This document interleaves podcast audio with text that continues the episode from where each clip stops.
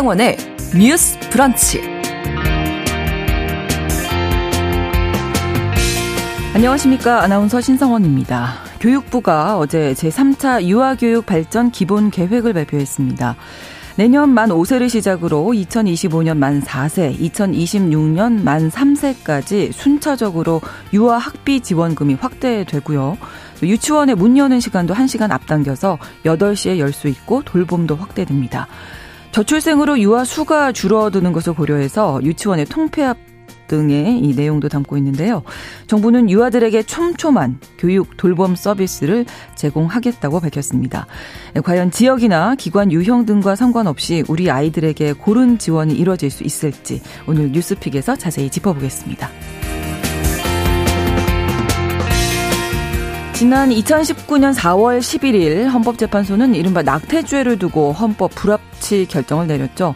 이에 따라서 2021년 1월 1일부터 낙태죄 처벌 조항의 효력이 사라졌습니다. 오늘로 현재 헌법 불합치 결정이 있은 지 딱 4년째가 되는 날입니다만 국회 관련 입법 활동이 멈췄고요. 여성들의 건강권은 여전히 보장받지 못하고 있는 상황이죠. 이에 대한 이야기 두 번째 뉴스픽에서 다룹니다. 4월 11일 화요일 신성원의 뉴스 브런치 문을 열겠습니다.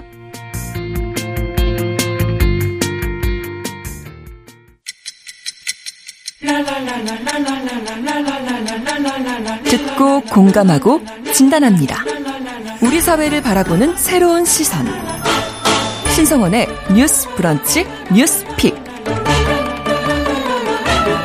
지금 강릉 산불이 확산되고 있어서 걱정입니다. 오늘 오전 8시 30분쯤 강원 강릉시 난곡동에서 발생한 산불이 강풍을 타고 민가 등으로 확산하고 있는 상황인데요. 강풍에 헬기 투입이 어려워서 진화에 또 어려움을 겪고 있죠. 산림청은 강원 강릉 산불에 산불 3단계를 발령한 상황이고요. 소방당국도 소방 대응 최고 3단계 발령 중입니다. 어, 경포동 10통 11통, 13통 주민들은 경포동 주민센터로 또 경포동 15통, 17통 주민들은 경포 아이스 아레나로 지금 대피하셔야 하고요. 어, 강원 경포 초등학교 학생들이 초당 초등학교로 이미 대피를 한 상황으로 전해지고 있는데 조기 하교 예정이라고 하니까 학부모님들도 어, 참고를 하시면 좋겠습니다. 또 산대원리 순포리 주민들은 사천중학교 어, 체육관으로 대시비하시면 되겠습니다. 경포동 10통, 11통, 13통 주민들은 경포동 주민센터, 경포동 15통, 17통 주민들 아이스 아레나로 대피하시고요. 산대원리 순포리 주민들은 사천중학교 체육관으로 대피하시기 바랍니다. 또 산불 발생 지역 주민들께서는 이 재난 문자나 저희 KBS 일라디오, KBS 1TV 등 관련 정보에 귀 기울여 주시기 바랍니다. 자, 저희 뉴스픽 시작할 텐데요. 오늘도 박다의 한겨레 신문 기자 조성실 시사평론가 두 분과 함께하겠습니다. 어서 오십시오. 네, 안녕하세요. 아, 네, 바람, 네, 안녕하십니까. 예, 바람이 너무 많이 불어서 지금 좀 많이 걱정이 되는데 저희 이 이야기 하면서 또 중간 중간 산불 관련 소식 전해드리겠습니다. 자, 말씀드린 대로 어제 교육부에서 제3차 유아교육 발전 기본 계획을 발표했는데 먼저 박다희 기자께서 어, 이 내용 좀 살펴주실까요? 만 5세를 시작으로 내년에 이제 만 5세 되는 아이들을 시작으로 음. 유아 학비 지원을 확대한다 이런 내용이 들어가 있네요. 네, 그 기본 계획에 뭐 여러 정책들이 담겨 있는데요. 네. 그 중에 하나는 이제 학부모들의 교육비 부담을 좀 경감을 해주겠다라고 네. 해서 이제 좀 누리과정 지원금을 인상하겠다고 밝혔습니다. 음. 근데 이 인상 규모가 아직 정확하게 협의, 그러니까 정해진 건 아니고요. 이제 네. 협의해서 결정할 예정이라고 하고 다만 이 지원금을 인상을 해서 내년에는 만 5세를 시작으로 그 다음 해에는 만 4세 그리고 2026년까지 만 3세까지 확대 적용한다고 이렇게 밝혔습니다. 그래서 네. 왜 이런 내용이 나왔나 이거를 좀 살펴보니까 지금은 만 3세에서 5세 유아에게는 월 28만 원 정도 지원금이 나온다고 해요. 근데 네. 이제 사실 국공립 유치원을 다니는 학부모님들의 부담금은 그렇게 크지는 않은데 네. 이제 사립 유치원을 보내는 뭐 학부모님들의 부담금이 그렇죠. 크다, 뭐 음. 교육비 부담이 크다 이런 얘기가 좀 있어서 네. 보니까 사립 유치원 부담금 한 월 16만 원이 좀 넘어가는 선이더라고요. 그래서 뭐 이 부담금을 줄여주겠다 이렇게 해가지고 이 지원금을 올리겠다는 얘기를 음. 했고요. 이거 외에도 이제 방과 후에 과정비를 하는 것도 지원금을 좀 올려주겠다. 근데 이거는 지금 현재는 국공립 유치원 같은 경우는 5만 원, 그다음에 사립 유치원은 7만 원 정도 이제 정부가 지원을 해주고 있는데 네. 이것도 좀 같이 지원금 규모를 올려서 이제 학부모들의 교육비 부담을 좀 대폭 줄여주겠다. 약간 이런 의도였던 것 같습니다. 근데 네. 아마 여기에 필요한 예산은 뭐 정부가 사실 되는 건 아닌 것 같고요. 이제 시도교육청에서 각 지자체별로 좀 충원을 해야 할 것으로 보입니다. 네. 일단 뭐 비용을 지원하겠다, 네. 인상하겠다라는 거고 돌봄 음. 부분은 어떤가요? 네, 이제 유보통합 관련된 논의가 뉴스에 많이 나오면서 좀 당사자가 아니신 분들은 굉장히 좀 복잡하다 하고 음, 느끼실 그렇죠. 텐데요. 유치원과 어린이집의 두 가지의 구조로 우리가 유아교육 보육 시스템을 가져가고 있고 네. 가장 큰 차이 중 하나가 뭐 교원 양성 체제나 여러 가지 것들이 있지만 이제 당사자 입장에서는 아이의 돌봄 시간의 차이가 좀 큽니다. 그렇죠. 그래서 방학이 있느냐 없느냐. 네네. 그래서 네. 어린이집 같은 경우에는 방학이 없고 연중 그렇죠. 무휴로 사실상 진행이 되는 반면 음.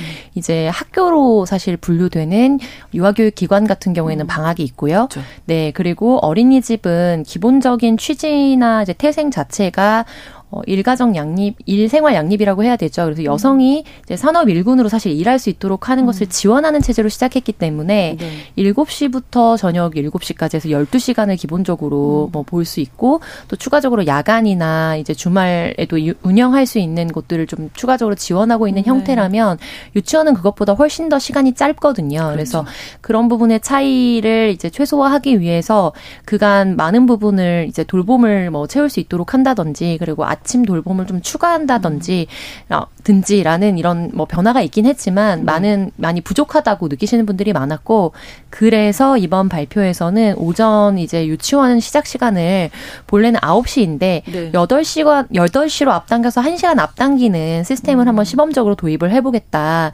그리고 현재 이미 58% 정도가 넘는 어린이들이 8시 반 이전에 등원을 하고 음. 있기 때문에 그래서 이런 부분들을 좀 안착해서 유아교육기관과 보육기관 기간에 재원 중인 아동과 학부모들이 느끼는 차이를 최소화하겠다라는 취지를 밝혔습니다. 네, 유부 통합 적인 그 관점에서 이루어지는 예, 예, 거죠. 네, 그렇죠. 네, 맞습니다. 네.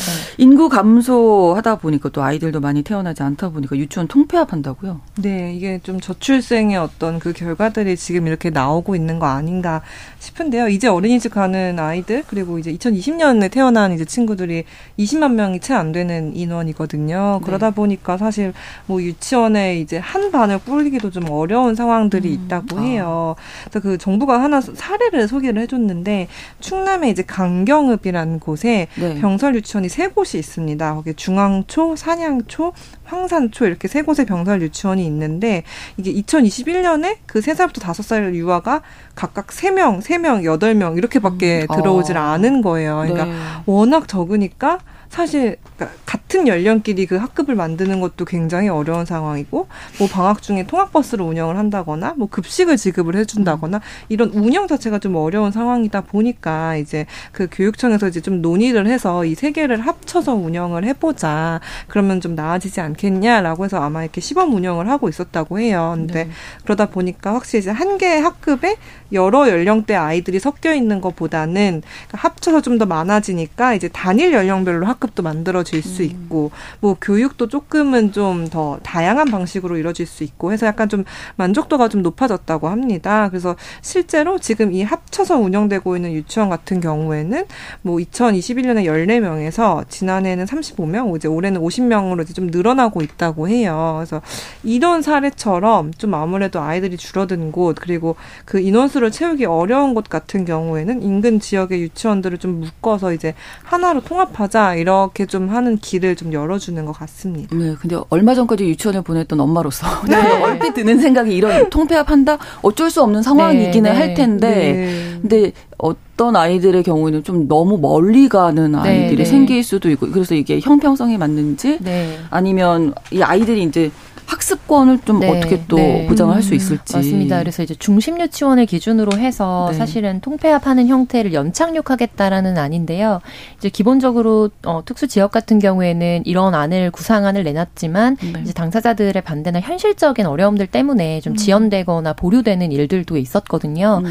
그래서 진행자님께서 얘기해 주신 것처럼 이제 아이가 다니던 원이 아닌 곳에 가서 이제 뭐 출퇴근 시간도 그렇고요. 등하원 하는 것도 네, 그렇고. 적응하는 것도 그렇고 그렇죠. 이런 모든 것들이 쉽지는 않습니다. 그리고 음.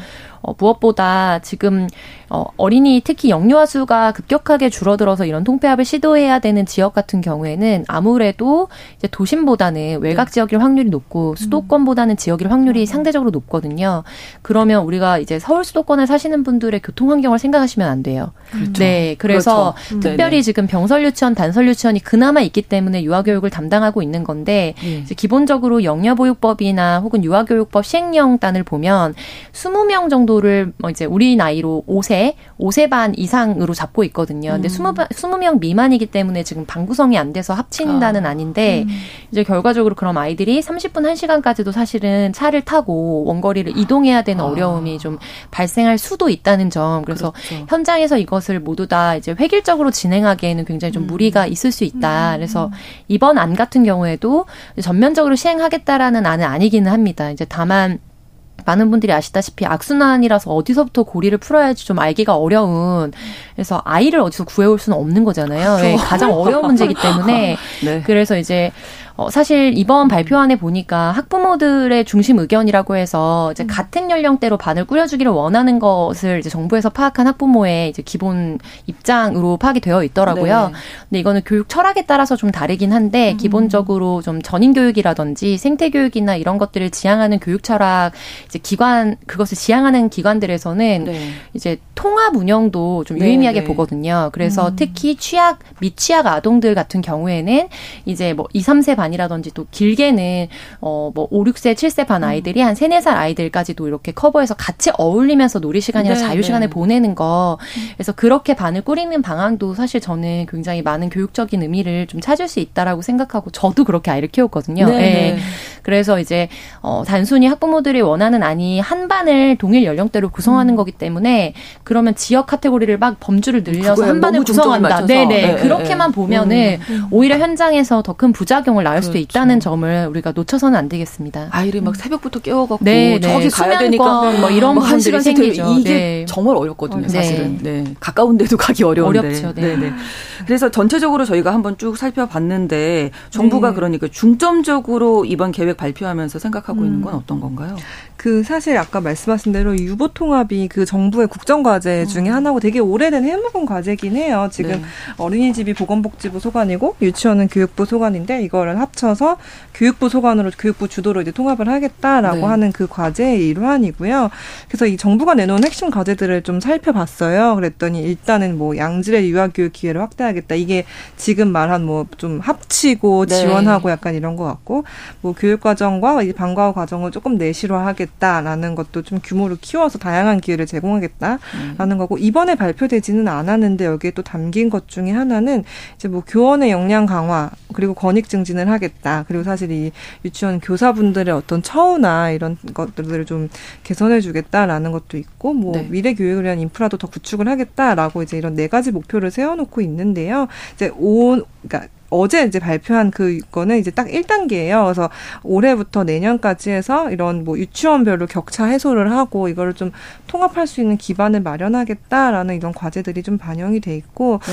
아마 이제 2025년부터 또 계속 이제 계획들이 발표될 것 같은데 그때는 이제 좀 유보 통합을 본격적으로 시행하겠다라고 이제 하면서 조금 더 정책 과제들이 나오지 않을까 싶고 뭐 그 또 아마 내년 말 정도부터는 이런 그 유치원 교사 자격이나 뭐 아니면 유치원 시설 설립 기준 이런 거를 좀더 구체적으로 만드는 방안들이 나오지 않을까 좀 그런 생각이 듭니다. 네. 아무튼 뭐 어떤 지역에서 어떤 기관에서 교육 뭐 돌봄 받더라도 좀 차별이 없어야 되겠다는 음. 생각인데요. 정부의 지원 혜택이 다 고르게 좀 네. 분배가 되야 되지 않을까 하는데 어떻게 생각하십니까? 네, 그런 부분에서 이제 유보 통합이 필요하다, 네. 이루어져야 한다는 당위는 뭐 20여 년 넘게 대다수의 국민들이 동의를 하고 있고요. 다만 그거를 어떻게 이루어낼 것인가 음. 좀 집행의 문제가 남아 있는 상황입니다. 그래서 이제 오늘 발 어제 발표를 중심으로 보자면 네. 저는 좀 유의미하게 봤던 발표 긍정적인 거를 꼽자면은 이제 국정 과제 중에 하나였는데 유아교육법을 개정하는 것을 음. 추진해서 네. 학부모 교육을 의무화하겠다라는 부분이 음. 있었어요. 그래서 저는 부모나 양육 당사자도 사실은 엄마가 되거나 아빠가 된 게 처음이기 때문에 그 상황에 맞게 이제 성장을 해나가야 되거든요. 그래서 이게 원에 따라서 그거를 의무적으로 진행하는 것도 있고 음. 하지 않는 것도 있고 그렇기 때문에 사실은 우리가 대중적으로 특정 프로그램에 열광하게 되는 어떤 현상들도 아, 이루어진다고 봐요. 그래서 네. 그런 변화는 저는 좀 이루어졌으면 하는 음. 것으로 긍정적으로 봤고 다만 좀 우려했던 부분은 뭐였냐면 이번에 유보 통합을 추진하고 있는 과정을 이제 전제로 해서 이번 발표가 나오기는 했습니다. 그래서 네. 가장 크게 헤드라인으로 잡혔던 거는 이제 관련한 학비를 지원하는 것을 음. 늘리겠다라는 거고요. 액수를 정하진 않았지만 음.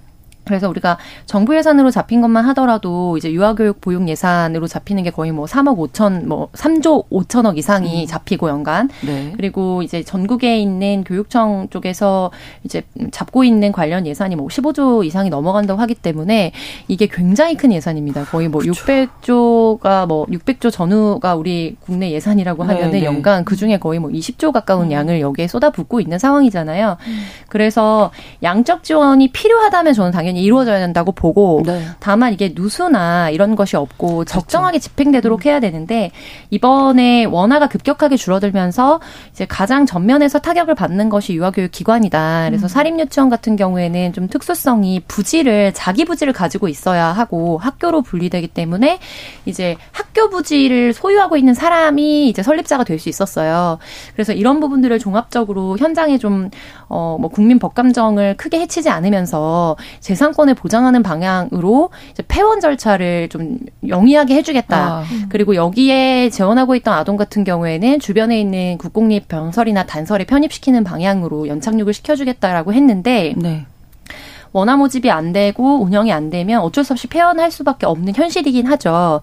근데 다만 저는 그 과정에서 지난 수년간 우리가 이제 어, 사립유치원의 공공성 강화를 위해서 굉장히 많은 노력을 기울여 왔고 그리 그런 과정 때문에 폐원 절차가 그나마 까다로워진 거거든요. 근데 이번에 이 부분에 대해서 이런 음. 어떤 저인과의 타격을 전제로 해서 이런 네. 부분이 한 번에 무너져서는 안 된다. 음.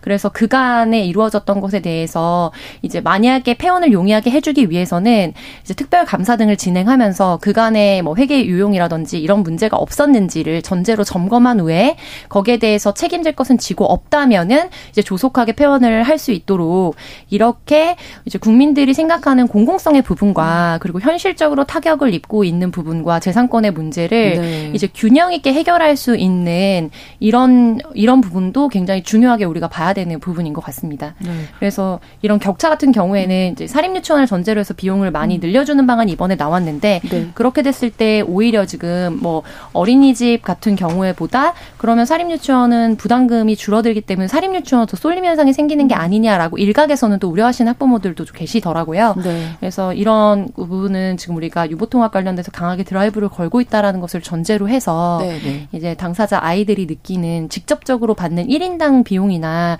또 돌봄 그리고 교육의 질이 네, 네. 동등하게 이루어지도록 노력해야 할것 같습니다. 그러니까 저는 궁금한 게 유보 통합이 계속 이제 추진되려고 했는데 네네. 뭔가 걸림돌이 네네. 있는 거죠. 그게 뭔가요? 맞습니다. 첫째는 왜 안 되는 건가요? 뭐 회계 편입의 문제가 가장 컸었고요. 네. 근데 그거는 박근혜 정부 당시에 사실 뭐 이제 카드 바우처 카드나 이런 것들을 통폐합하는 그래서 하나로 일어나 하는 일종의 한 단계 이제 버전업을 하기는 했습니다. 근데 지금 남아 있는 거는 교원의 양성 체제가 다르다는 거가 음. 가장 큰 아, 그렇죠. 거예요. 그래서 네. 유아교육 네, 유아교육과 같은 경우에는 음. 사범대의 4년제 이상 대학을 좀 네. 이수한 선생님들로 이루어져 있고 그리고 현장에 나왔을 때 초봉부터 시작해서 처우가 굉장히 다릅니다.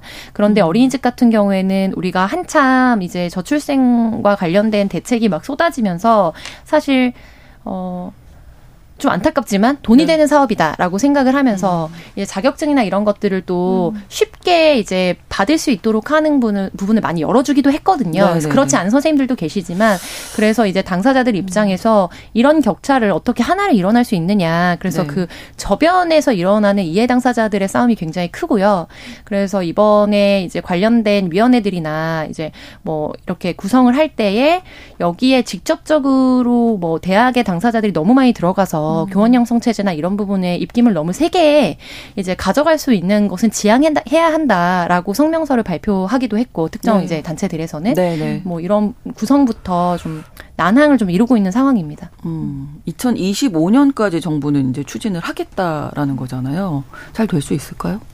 그 말씀하신 대로 사실 유보통합 추진위원회가 구성부터 조금 난항에 부딪히긴 해서 이게 과연 좀 앞으로 좀 진행이 될 수 있을 것이냐 하는 좀 약간 우려가 나오긴 해요. 이제 교육단체가 워낙 많고 이제 그 안에서 이제 좀 올바른 유보통합 추진 범국민연대를 출범해서 또 목소리를 내시는 분들이 있는데 이제 네. 이분들은 또 아 이 위원 인선이 너무 또 부적절하게 돼 있다. 이 음. 교육 현장을 대표하지 못하는 사람들이 그리고 유아 교육의 어떤 전문성을 띠지 못하는 사람들이 어떤 그 위원에 포함돼 있다 이러면서 좀 어, 이제 이야기를 한 상황이라서 이제 이 추진이 출범부터 거기서 이제 안에 논의되는 내용까지 아까 말씀하신 대로 이해 당사자들이 워낙 많다 보니까 그러니까요. 네 이게 좀 이거를 하나로 네, 합치기가 갈수 있을지는 네 조금 지켜봐야 될 것 같습니다. 것 네. 같기는 한데요. 어쨌든 교육부에서는 이제 음. 변화를 추진해야 한다. 네. 유아 교육 발전 기본 계획을 발표를 음. 한 건데 이 계획 쭉 보시고 뭐 어떤 말씀 또 남기실 부분이 있으셨는지. 두 분께서. 네, 저는 이제 네. 어, 비용 중심으로 많이 이제 부각이 사실 좀 맞습니다. 됐기 때문에 네. 그런데 좀 알맹이를 보면 사실 알맹이는 없습니다. 그러니까 음. 얼마를 어디에서 재원을 확보하겠다라는 음. 것도 사실은 구체화되어 안정이지. 있지 않은 아니라서 네. 이제 헤드라인이 많이 쏟아진 것에 비해서 그래서 어떻게 하겠다는 것인지에 대해서 조금 확정된 안을 명시적으로 보기는 좀 어렵지 않았나라는 음. 부분을 좀 주목을 하게 됐고요. 그리고 네. 이제 이 앞서 말씀하신 이게 유보 통합을 전제로 해서 이루어진 발표라는 것이 굉장히 좀 중요한 부분이기 때문에 네. 이번에 관련된 추진위원단이라든지 이런 구성에 있어서 위원을 인선을 했다가 갑자기 뭐 해촉 통보도 없이 해촉을 음. 하면서 이제 메일을 잘못 보냈다. 예를 들면은 뭐 위원회 인선 되신 것에 뭐 감사드립니다. 네. 이렇게 해서 관련된 서류를 보내달라라고 보육교사 노조의 대표 활동을 오래 하셨던 분한테 위촉장이 가, 위촉 이제 위촉 알람이 갔는데 네. 최종 최종적으로 1회 어, 회의에 관련한 공지를 받지 못한 거죠. 그래서 알고 보니 다른 위원으로 음. 이제 배정이 됐고 아. 그것은 최종적으로 위촉 확정 메일이 아니었는데 이제 의사소통에 오류가 있었다라는 방식으로 지금 해명을 하고 있는 아, 상황이기도 그래요? 하거든요. 음. 그리고 유아교육과 보육 간에 이제 굉장히 오랜 해묵은 이제 갈등이 있다 보니까 양측을 좀 균형 있게 인선을 해야 된다. 그리고 뭐 위상이라든지 이런 것도 훈령이나 지침 그리고 취지에 맞게 정무적으로 혹은 정치적으로 이용되지 음. 않도록 해야 한다라는 이제 그런 요구들이 있었음에도 불구하고 특정 위원들 같은 경우에는 지난 대선 캠프에서 강력하게 활동했고 대표성이나 이런 부분에서 좀 의아하게 느끼시는 분들이 있는 위원들도 좀 인선이 된 것으로 비판을 받고 있거든요. 네. 그래서 이런 부분에 있어서 국민들께서도 많은 관심을 가지고 좀 최대한 공정하고 공공성에 부합하게 이 방향이 흘러갈 수 있도록 관심을 음. 가져주시면 좋을 것 같습니다. 저는 사실 교육 당사자는 아니지만 네. 제 주변에 이제 아이를 키우는 학부모들을 보면 국공립 어린이집에 대한 선호가 되게 굉장히 그렇죠. 높 있거든요. 근데 네네. 사실 이 정부의 대책을 보면서 약간 좀 의아했던 게, 아, 이 사립, 학, 사립 유치원, 그리고 영어 유치원들이 하는 그런 선행 학습에 대한 수요가 높기 때문에 아. 그 방향으로 교육의 패러다임을 네, 끌고 맞습니다. 가겠다라는 네. 이런 음. 내용들이 있어서, 그러니까 사실 그러니까 어떤 그러니까 유아가 그 나이 대에 맞게 되게 다양한 체험 활동을 할 수 있는 아까 말씀하셨던 전인적인 교육을 받을 수 있는 그런 환경을 마련한다기보다는 네. 어, 영어 배우는 거 좋아하잖아. 너희 사교육 많이 하잖아. 그러니까 우리가 이 유치원에서 더 좋은 선행 학습을 받을 수 있게 해줄게. 약간 음. 이런 뉘앙스가 담겨 있는 음. 어떤 교육 패러다임 얘기가 있어서 네. 그 지점은 좀 우려스럽지 않나. 약간 그런 생각이 좀 들기도 했습니다. 네, 여러 가지 네. 계획이 나올 때 음. 가장 음. 어, 생각해야 될거 우리 아이들인 네, 것 같아요. 어떤 네. 시간이고 그런 네. 것보다 우리 음. 아이들이 백년지 대기 아닙니까 교육은 그렇죠. 이제부터 시작인데 음, 음. 아이들을 생각하셔서 장기적인 그런 계획 좀 세워 주셨으면 좋겠습니다. 강릉 산불 관련 소식 몇 가지 좀 더 전해드릴게요. 강원 강릉시에서 발생한 산불이 민가로 확산을 하고 있습니다. 현재 강릉을 비롯한 영동 전역 이 건조 경보 또 강풍 경보가 함께 내려져서 바람이 아주 강한 상황이죠. 너무 걱정되는 상황인데요. 강풍 때문에 이 소방 헬기도 띄우기 어려운 상황이라 진화에 어려움 겪고 있고요. 소방 등 3단계 발령 중입니다. 경포 10에서 13통 주민들은 경포 주민센터로 대피하시기 바라고요. 경포 15, 17통 인근 주민들은 평창 동계 올림픽 경기장인 강릉 아레나로 산대원리 순포리 주민들은 사천중 체육관으로 대피해 주시기 바랍니다. 강릉 산불 확산으로 7번 국도 즈무고가교 경포 방향 교통도 전면 통제된 상황입니다. 11시 30분부터 일부 지역에서 해당 지역 방송 보내드리고 2부에서 뉴스픽 이어가겠습니다.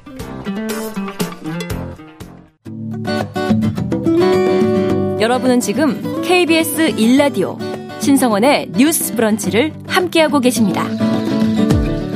네, 저희가 앞서서 첫 번째 뉴스픽 유아교육 발전 기본 계획 이야기 나눴더니 1938번으로 정부가 지원 확대한다는 건 반갑지만 8시에 유치원 가는 게 조금 좀 그러네요. 이렇게 저도 약간 조금 8시 기본적으로 이제 아이가 있는 집이 네. 최대한 아이 수면이나 이런 거에 맞춰서 맞아. 일을 유지할 수 있도록 만들어주는 방향이 가장 네. 좋은 것 같고요. 그리고 네. 아까 말씀 못 드려서 꼭 드리고 싶었던 아, 네, 대법원 판례가 있었습니다. 나온 지 얼마 안 됐는데 네. 이제 강남에 있는 한 부설 교회 부설 유치원에서 네. 유치원에 있는 잉여금을 교회 회계로 넘겼다가 감사에 적발된 큰 사건들이 있었어요. 그래서 회수 반환 처분을 받았는데 네. 이게 대법원에서 다시 고법으로 넘어갔던 것으로 알, 알고 있 거든요. 근데 그 내용이 뭐냐면 유치원에서 남은 특성화 교육비를 네, 네 교회로 간 건 잘못했다. 음. 그러니까 다시 유치원 회계로 넘겨라. 음. 그런데 그거를 학부모에게 다 돌려줄 필요는 없고 운영비로 일부 사용할 수 있다라는 취지의 판결이 나와서 굉장히 좀 센세이셔널 했었거든요. 어, 네. 어떤 의미에서. 어, 그래서 이 여기에 이제 논지를 살펴보자면 유치원 회계로 환수를 해야 하는 것은 적법하지만 네. 유치원 회계가 아까 평균 10몇만 원으로 사실 정부 통계엔 잡혀 있는데 이게 평균 값이라서 굉장히 낮게 잡힌 거고 그렇죠. 보내보신 분들은 아시겠지만 서울 소재 같은 경우는 기본 30만 원 이상은 사실 넘어간다고 보거든요. 네, 네. 네 그런데 그 중에 뭐 특별활동비나 이런 것들의 일부가 사실 아이들의 그런 방과 후 활동비로 쓰였다면 전액이 쓰이지 않았다고 하더라도 이제 학부모에게 그것을 돌려준다는 고지를 하거나 전액을 쓰겠다라고까지 고지하지 않았기 때문에 다시 당사자에게 그것을 일일이 돌려줄 필요는 없다라는 취지의 판결이 나와서 굉장히 주목을 끌었어요. 음. 그래서 이걸 좀 자세히 설명드리는 이유는 저는 유아교육 보육 관련해서 아동 인권이 가장 최우선에 있어야 한다고 당연히 생각하고 늘 주장해 왔지만 네. 이번에 회계를 강조하는 거는 밑빠진 독에 물을 부어서는 안 됩니다. 그렇죠. 그래서 네 그렇죠. 학비 부담이 높아진다고 해서 계속해서 비용을 지원해주면서 거기에 음. 대해서 적절한 회계 피해나 책임을 지지 않도록 하는 거 그런 시스템이 음. 이렇게 어, 한 번에 이렇게 딱 정합성 있게 이루어지지 않으면 그 책임은 음. 결국에 이 세금을 내고 또 교육 관련된 비용들을 부담하고 있는 우리 국민들이 그렇죠. 네 그냥 이유 없이 불필요하게 음. 지는 것이다. 네, 이 네. 부분에 대해서 정말 두 눈을 어, 뜨고 지켜봐야 되는 부분이라는 것을 꼭 다시 한번 말씀드리고 싶었습니다. 네, 안정민님께서 행정하시는 분들이 교육적인 가치도 잘 판단해 주시면 좋겠습니다 하셨고요. 박혜련님 아이를 엄마가 키울 수 있도록 있도록 근로시간도 조절하고 육아휴직도 잘 쓸 수 있도록 먼저 이게 정책이 이루어져야 하는 게 아닌가 말씀해 주셨습니다. 4932번으로 유치원 구조 조정이라니 아무리 저출생이라지만 구조 조정을 한다고 해도 좀 좋은 유치원, 안전한 유치원 믿고 맡길 수 있도록 해 주시면 좋겠습니다. 아마 엄마 분들 마음은 다 같을 거라고 생각이 됩니다. 자, 두 번째 뉴스 픽인데요. 지난 2019년 4월 11일 헌법재판소가 낙태죄에 대해서 헌법 헌법 불합치 결정을 내렸습니다. 이제 딱 4년이 지난 네. 오늘이 그렇게 되는 날인데 그러면 이제 낙태죄는 효력을 잃게 된 거잖아요. 그 이후에. 네, 그렇죠. 벌써 4년이 지났네요. 그러네요. 사실 그 2019년 4월 11일에 저도 헌법재판소 앞에 아, 있었거든요. 대기를 네네. 하고 있었는데 그때 당시에 이제 헌법재판소가 아, 지금 형법상 낙태죄 조항이 두 개가 있어요. 음. 이제 하나는 아 있었어요. 네. 네 하나는 269조는 그 자기 낙태죄라고 해서 음. 이제 그 여성 임신한 여성 본인이 임신 중지를 할 했을 경우고 그다음에 270조 같은 경우에는 의사 등 이제 뭐 어떤 산호 아, 혹은 의사 등이 이제 타인이 이제 좀그 낙태를 돕는 경우에 네. 가지고 이렇게 두 개 처벌하는 조항이 있었는데 2019년 4월 11일에 이제 둘 다 이제 헌법 불합치다라는 이제 결정을 내렸고요. 네. 근데 그때 사실 헌법재판소가 이거는 헌법에 합치하지 않으니 2022년 말 2020년 말까지 2020년 12월 31일까지는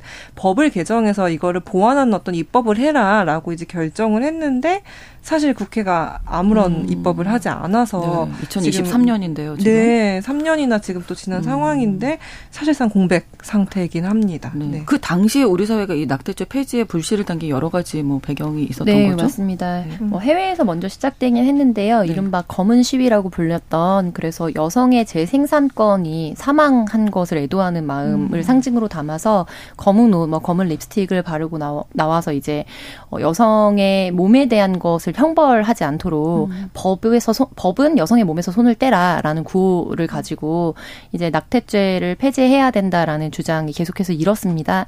그래서 국내 같은 경우에는 이제 생물학적으로 여성인분들을 중심으로 해서 네. 시위를 이어갔고 그게 서로 어떤 단체가 조직됐다기보다는 사실 익명의 여성들이 모였는데 그 규모가 뭐 어떤 집회에서는 3천여 명 이상으로 추산되기도 하고 하면서 굉장히 어. 좀 많은 관심을 끌었었고요. 네. 그리고 많이들 아시다시피 전 세계적으로 이제 여성을 바라보는 시각이라든지 여성의 삶을 어떻게 조명할 것인가에 대한 철학적인 어떤 전향적 변화들도 있었 던 해입니다. 음. 그래서 그런 영향이 있었던 것으로 판단된 판결이 2017년 이제 사건이 2019년에 나왔던 것이고 그런데 비슷한 이제 관련된 소송이 있었거든요. 2010년도에도 유사한 소송이 음. 있었지만 그때는 사실상 합, 그냥 합헌 판결을 우리가 받았어요. 아. 그래서 법은 사람과 시대 정신에 의해서 사실은 영향을 받기 때문에 이제 그런 변화가 반영이 되었다. 음. 그런데 늘상 문제가 되는 거지만 이제 위헌 판결이 나, 나, 나거나 헌법 불합치 결정이 나더라도 국회에 기한을 정해주는데 페널티는 음. 없습니다.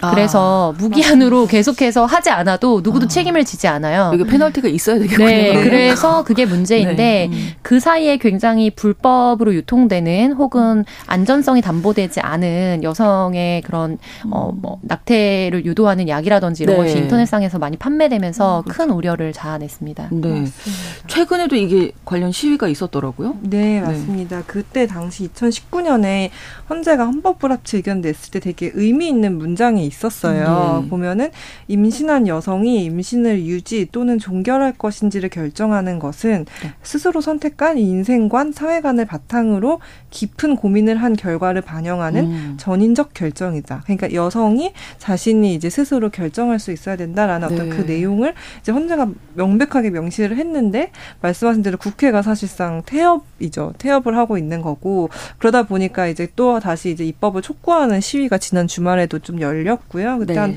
100여 명 정도 모였다고 해요. 그래서 헌재가 사실상 임신 중지를 할 수 있는 권리를 이제 여성의 기본권으로 인정했는데도 불구하고 네. 여전히 여성은 이런 기본권 사실 건강권이거든요. 이게 그렇죠. 네, 네. 이 건강권을 제대로 보장받지 못하고 있다. 왜냐하면 이게 형법 자체는 효력이 상실돼서 그러니까 그럼 우리가 지금 그 임신 중지를 하면 처벌을 받나요? 하면 사실 처벌을 할 근거는 없어요. 없죠. 근데 이게 그럼 명백하게 합법적인 의료 행위인가요? 할 때 그거를 뒷받침해 줄 어떤 아. 명백한 게 없거든요. 왜냐하면 이게 또 모자보건법 조항이 남아 있어서 모자보건법 같은 경우에는 이제 여성이 임신 중지를 할 수 있는 특정한 경우 몇 아, 개만 네네. 되게 제한적으로 조건이 있거든요. 뭐 이게 약간 안 좋은 건데 예를 들어 어떤 유전적인 이유로 네, 혹은 네. 이제 성폭행을 당한 경우 뭐 이게 굉장히 이제 좀 제한적인 경우가 있어서 있는데? 이 경우가 아닌 사람들이 임신 음. 중지를 원할 때 어떻게 할 것이냐. 그러면 이거는 여성들도 어떻게 할지 모르고 음. 의료진들도 이제 어떻게 해야 될지 모르는 상황이 된 거예요. 그래서 네. 계속 이런 공백 상태에 남아 있고 모두가 혼란스러운 상태다 보니까 빨리 좀 법을 제정해라 이런 네. 식으로 해서 이제 시위가 또 좀 발생을 했습니다. 국회는 4년이나 지났는데 왜 음. 입법 활동을 안 하고 있는 건가요? 네, 아무래도 뭐 이번 국회가 지난 국회도 거의 뭐 가장 사상 초유의 식물 국회라고 했는데 그때보다도 음. 더 국회 내 활동보다 국회 밖의 정쟁들이 많이 뉴스가 되고 있는 현실 때문이기도 하고요. 그리고 이게 국민적인 관심이 있을 때 음. 법도 추진력을 사실 받습니다. 맞습니다. 그래서 발의된 법안들은 꽤 많이 있어요. 근데 발의된 법안들도 살펴보면 굉장히 상충하고 서로 같이 충돌을 하는 법안들이 많이 있습니다. 그래서 오히려 새로운 법을 통해서 이런 부분들을 더 엄격하게 조이는 그런 법안을 발의한 의원들도 있고, 아, 예, 그렇지 맞아요. 않고 이제 헌법에 헌법재판소의 취지에 이제 따라서 법안을 이제 발의한 의원들도 있고 하기 때문에 그런 갈등들이 국회에서 이제 제대로 불붙지도 않은 상황에 좀 있다는 게 안타까운 음. 현실이죠. 네. 그 임신 중절을 원한다. 음. 그러면 지금 불법은 아니지만 뭔가 좀 애매한 거예요. 의료비도 굉장히 천차만별이죠. 네, 네. 의사에 따라서도 부담도. 네, 네. 그죠. 의료비 부담도 있는 거고. 그. 그리고 어려, 여성들이 여전히 어려움을 겪고 있다고 하고 음. 또 위험에 빠지는 경우도 있다고 하는데 그 사례들을 좀 소개해 주실까요? 네, 실제로 사실은 최근까지도 그러니까 내가 아까 말씀드린 사실 미프진이라고 해서 그 임신 유도를 도와주는 약물이 네. WHO에서 안전성이 있다고 승인한 약물이에요. 그럼 네. 그거를 사실 도입하면 되는데 의료보험을 적용해 달라. 네, 의료보험도 적용해서 네. 해야 되는데 그것도 사실 식약처에서 추진하다가 무산이 됐었거든요. 근데 왜요? 그게 사실 뭐 그러니까 식약처 입장에서는 그 현대약품이라고 그 제조사가 충분한 이 조건을 갖춰서 심사 신청을 하지 않아서 그 심사 요건이 좀 부족해가지고 미달해서 음. 이제 취소했다라고 하는데 그럼 다시 이게 추진을 했어야 되는데 사실 안 되고 있는 상황이고 아. 그래서 이제 그걸 공식적으로 구할 수 없다 보니까 다 네. 불법으로 어디 뭐 중국산이나 이런 걸 구하는 아. 거예요. 그러면 네. 이제 안전성이 담보되지 않으니까 사실 몸을 상해가면서 사실 하게 되는 어. 경우들이 좀 있는 어. 것 같습니다. 네. 네. 그리고 네. 이제 또 어떤 의료진을 찾아간다고 해도 계속해서 어떤 차별적인 시선으로 평가를 음. 받는다거나 뭐 이런 좀 경험들을 계속 하게 되는 경우도 있고요. 네. 그러니까 이제 여성의 건강권이다. 네. 이제 이렇게 봐야 하고 음, 음. 그래서 법안이 필요한 상황인데 그렇습니다. 근데 뭐 당장은 안 되지 않겠어요? 음. 그래도 뭐 어떤 대책이 좀 필요한지. 어. 좀 비관적인 전망이긴 합니다만 이제 총선이 더 가까워졌기 때문에 아, 사실상 음. 어 그 어렵겠네요. 임기 초기보다는 훨씬 더 어렵다고 음. 봐야 됩니다. 왜냐하면 이게 종교계라든지 특정 이제 어떻게 보면 표밭이라고 많이들 생각하는 음. 의견과 충돌하는 사안이기 때문에 근데 그럼에도 불구하고 특별히 저는 여성계를 앞장서서 국회에 가 계신 많은 의원들이 이 부분에 대해서 지속적으로 좀 목소리를 낼 음. 사명감을 가지고 있다라고 음. 생각을 하고 음. 저도 개신교고 제 개인의 삶에 그런 일이 일어났을 때 어떤 결정을 할지는 좀 논의 또 다른 고민이라고 네. 하더라도 국 가의 어떤 권력이 이제 낙태를 원하는 여성을 낙태를 했다는 이유로 형벌을 가한다는 거는 음. 저는 정말 온당치 않다고 생각하거든요. 그리고 무엇보다 이제 그 말씀하신 유의미한 그 판례 구절들이 좀 이번 헌법 불합치 결정들에 있었는데 네. 쉽게 또 말씀드리면은 여성에 대해서 결국에 이것을 출산을 결정한다고 했을 때 이 여성이 사회에 나와서 살아가는 사회적 구조적인 문제는 전혀 바뀌지 않고 음. 태어난 태아가 성인이 돼서 살아갈 사회의 차별과 이런 것들은 전혀 우리가 관심을 갖지 않은 않으면서 음. 결과적으로 이 부분에 대해서 음. 낙인을 찍는다는 것 이런 거에 대한 구조적 모순에 대해서도 좀 음. 지적을 했거든요. 음. 그리고 이 형벌권에는 남성이 빠져 있습니다. 그래서 의사와 본인 여성만 처벌을 받도록 하고 있기 때문에 네. 이런 것들이 과연 어떤 메시지를 주는지 다시 한번 돌아볼 필요가 있을 것 같습니다. 박다희 기자 어, 네. 어, 네. 뭐 잘 말씀을 해주셨는데 이게 뭐 아직 법이 뭐 당장 마련되긴 좀 어렵다고 해도 네. 당장에 어떤 이런 의료 정보를 제공해 준다거나 아니면 혹시 최소한 피임 관련한 정보라도 좀 제대로 제공해 네, 줄수 네. 있는 것도 지금 모자란 상황이거든요. 성교육도 제대로 이루어지지 네, 네. 않고 있고요. 그래서 이런 지점들, 이런 그런 교육적인 측면이나 최소한의 공적인 의료 시설들에서 좀 이 문제를 다룰 수 있는 거 그리고 사실 보건복지부가 좀 정신을 차려야죠. 보건복지부가 좀 정확한 정보를 제공 해 줄 수 있는 그렇죠. 그런 것들은 법이 개정되기 전이라도 음. 할수 있거든요. 그래서 이런 점들을 좀 했으면 좋겠다 그런 생각이 듭니다. 네. 화요일의 뉴스픽 박다혜 기자 그리고 조성실 시사평론가 두 분과 함께했습니다. 고맙습니다. 감사합니다. 감사합니다. 신성원의 뉴스 브런치는 여러분과 함께합니다. 짧은 문자 50원, 긴 문자 100원이들은 9730. 무료인 콩앱과 일라디오 유튜브를 통해 참여해주세요.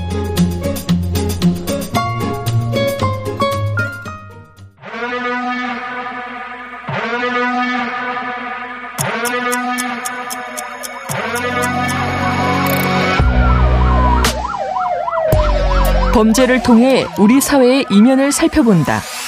뉴스 브런치 서혜진의 범죄 연구소. 뉴스 브런치 11시 43분인데요. 오늘 오전 8시 30분쯤 이제 거의 3시간 가까이 지나고 있는데 강원 강릉시에서 발생한 산불 계속 확산하고 있어서 걱정입니다. 산불 3단계 발령됐고요.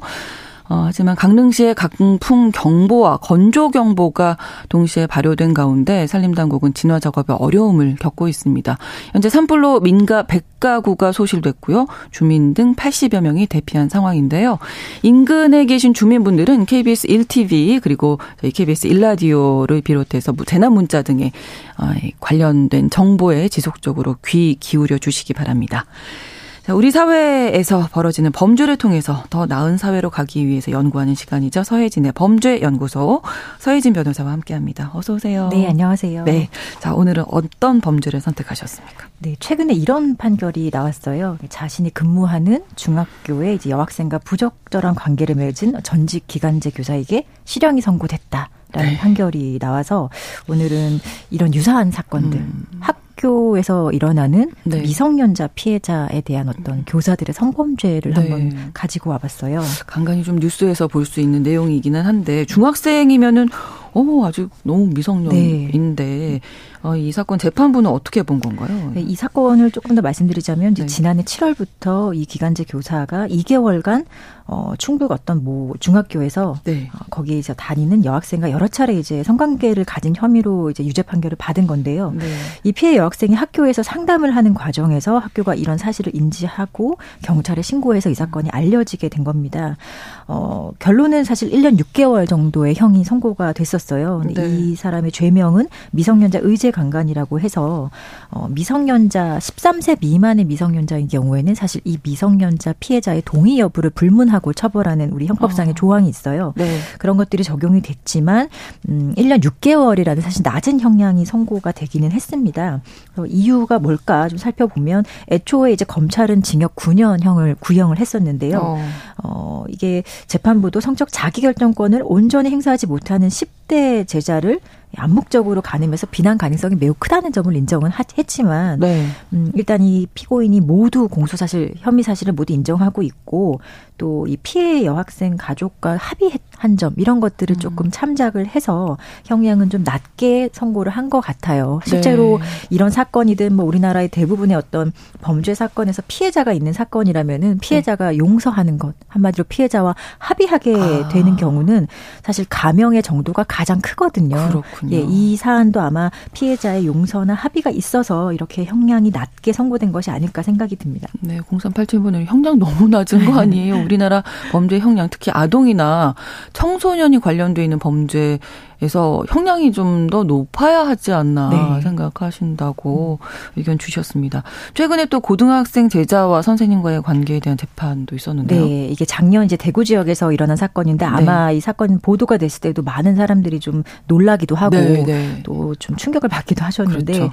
이 피고인은 이제 기간제 여자 교사였고요. 32살의 여자 교사 교사였고 어 피해자는 남학생, 고등학교 남학생이었어요. 음. 18살 미만의 고등학생이었는데 네. 지난해 5월 중순부터 이 고등학생 피해자와 성관계를 하는 혐의로 재판이 넘겨지게 됐습니다. 네. 근데 재판이 넘겨진 죄명은 어 일종의 아동 학대 혐의였어요. 어.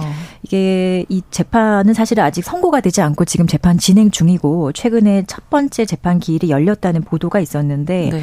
음, 이 재판 과정 과정에서 이제 재판장이 여러 가지 좀 질문을 했었는데요. 네. 어, 이 피해 아동, 그러니까 이 남학생의 어떤 성적 가치관의 완성이 어느 정도 되었냐라는 음. 질문을 피고인에게 직접 했다고 합니다. 네. 이 과정에서 피고인 측은 아, 일반적인 대화나 이야기하는 부분에 있어서 굉장히 성숙한 학생이다. 그리고 본인의 의사를 어, 확실하게 표현할 수 있는 상태였고 네. 한마디로 뭔가 성적 자기결정권을 충분히 행사할 수 있을 정도의 음. 아이였다. 그래서 성적 학대라는 것은 법리적으로 성립할 수 없다라는 취지의 주장을 했다고 합니다. 네. 이에 그 담당하는 재판부가 이게 자기 의사 표현을 잘한다는 것만으로 성적으로 충분히 다 성숙한 게 아니다. 네. 그리고 아직 가치관 형성 단계 있다는 것이 이제 우리나라 현행법이고 18세 미만 아동 청소년은 좀 보호돼야 한다 이런 얘기를가 좀 오갔다고 합니다. 네. 그 이럴 때 항상 나오는 게 성적 자기 결정권이잖아요. 네, 네. 이게 뭔가요? 이게 말 그대로 성적인 문제를 자기가 어떤 국가나 다른 사람의 개입 없이 전적으로 결정할 수 있다는 그런 권리고요. 네. 뭐 쉽게 말하 피해 자라면 내가 어떤 성적인 관계를 가질 것인가 그렇지 음. 않을 것인가도 결정할 수 있고 네. 가질 것이라고 선택했다면은 누구와 음. 어떻게 할지 이게 전적으로 개인의 책임하에서 음. 어 판단된 판단할 수 있다는 그런 권리를 얘기하는 거고요. 네. 일찍이 우리 헌법재판소도 이 성적 자기결정권을 그 우리 헌법 10조의 어떤 개인의 인격권 아니면 행복 추구권에서 도출되는 어, 권리라고 인정을 한 바가 있어요. 네. 그냥 쉽게 말하면 모든 것은 이제 자기의 책임 하에 그렇죠. 성적으로 결정할 수 있는 음. 권리다 이렇게 어, 이해하시면은 쉬울 것 같습니다. 네. 미성년자와의 관계를 두고 법적 다툼을 할 때는 이 부분이 정말 중요하겠네요. 네, 그러면. 이게 왜냐하면 아까 제가 말씀드렸지만 우리나라에서 형법상 성적 동의를 할 수 있는 연령, 그러니까 성적 동의 연령이라고 해서 그것은 만 13세거든요. 그러니까 아, 13세가 13세가 되지 않은 사람과 어떤 성적 관계가 있었을 때는 네. 그 가해자가 누구냐 아니면 13세가 도, 만 13세 미만의 그 피해자가 동의를 했느냐 안 했냐 이런 거랑 상관없이 음. 무조건 강간죄로 의제해서 음. 처벌합니다. 그게 바로 이제 미성년자 의제 강간죄인데요. 아. 어, 이렇게 13세 기준을 계속 가지고 있다가 2020년에 네. 16세로 좀 상향을 합니다.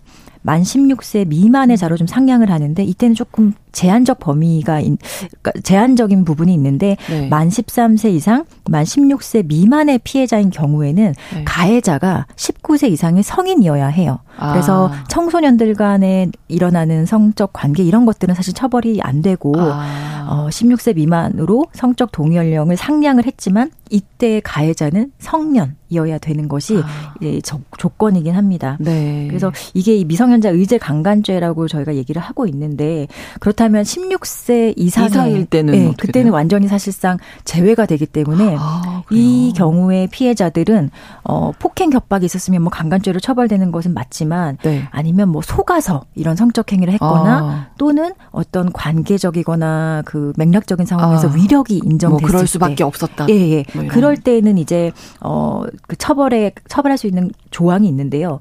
이런 것도 아니라 전적인 어떤 동의가 있었다.